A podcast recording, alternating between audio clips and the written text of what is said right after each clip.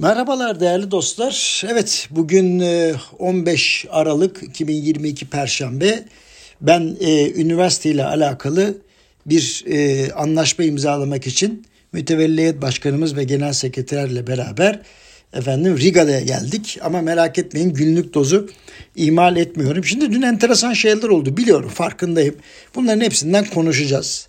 E, ama şimdi değil. Çünkü toz duman inmeden e, ben genellikle sıcağı sıcağına yani bir açıklama yapmak, bir konuşma yapmak istemiyorum. E, mutlaka benim mantıklı bir analizim olacak merak etmeyin. Şimdi enteresan bir rapor açıklandı geçenlerde biraz ondan bahsedeceğim size.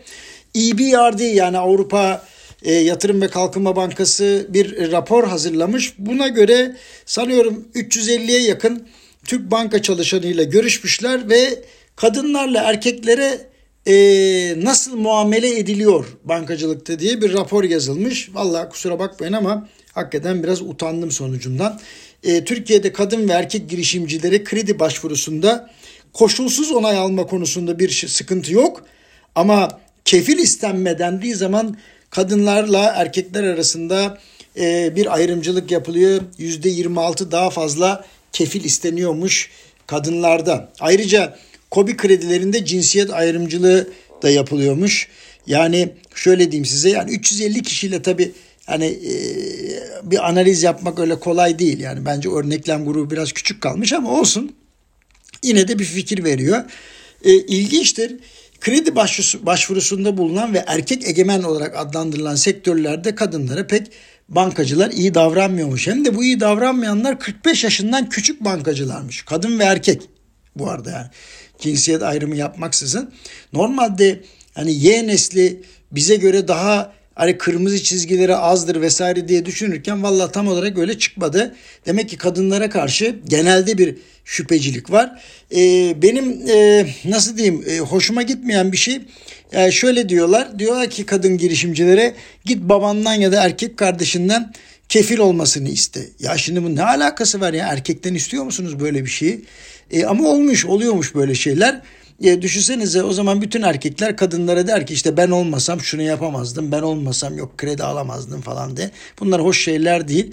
E, o yüzden e, bu mesela müthiş bir e, girişimden dolayı bir kar e, ortaya çıkacak. O kardan da devlet vergi alacak. O vergiden de oluyor devlet bu kafayla.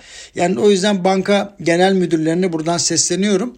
E, Allah aşkınıza hani böyle şeyler oluyorsa e, biraz dikkatli olun yani. Herkes kendi kendi işine bir dönsün baksın. Yapıyorum böyle tuhaf şeyler diye. Şimdi nasıl önleriz bunu diye de bir bir başka çalışma yapılmış. Mesela demişler ki kredi verme süreçlerinde biraz daha olgun yaşta bankacıları dahil edelim. Yani 45 ve üstü en azından kredi verme sürecinde, karar alma süreçlerinde bunlar da olsun. Olabilir. Yani olabilir. İkinci olarak demişler ki e, tamamen elektronik olsun demişler. Yani e, şöyle bütün e, nasıl diyeyim karar süreçleri elektronikleşsin. E, o zaman tamam güzel olabilir hani cinsiyetsiz bir yaklaşım olur ama bu sefer de bankacıların tecrübesine ve içgüdülerine göre hani doğru bir projeyi bulma ihtimalleri azalabilir. Çünkü oraya yüklenecek olan algoritma e, e, tamamen doğruyu bul, bulur mu bulmaz mı? Yani ben bunda biraz şüpheliyim ama yani cinsiyetsiz bir yaklaşım için uygun bir öneri olabilir. Ama yani tam olarak hedefi bulur mu bulmaz mı onu bilemiyorum. Üçüncü öneri de kredi verme süreçlerinde şöyle yapalım demişler. Kadınlara kefilsiz kredi vermek için şube düzeyinde hedefler belirleyelim. Vallahi bu tutmaz. Kolay yani kolay gelsin bunu deneyene. O yüzden bana hani birinci öneri biraz e, mantıklı geldi. İkinci öneri dijitalleşme bir kısım faydaya verir. Ama yani sonuç olarak erkek ve kadının eşitliği üzerine kurulmuş bir Türkiye Cumhuriyeti'nde genç bankacılar kadınlara karşı ayrımcılık yapıyorlarmış. Yani bu yine söylüyorum bakın 350 civarındaki bir örneklem grubuyla ondan sonra buna karar vermek hani biraz hani kestirmecilik oluyor ama yine de e, banka yöneticilerine fikir vermek açısından kafamızda tutmamız lazım diyorum efendim. Çok teşekkürler. Dostlar yarın görüşmek üzere. Tekrar Riga'dan size mesaj göndereceğim.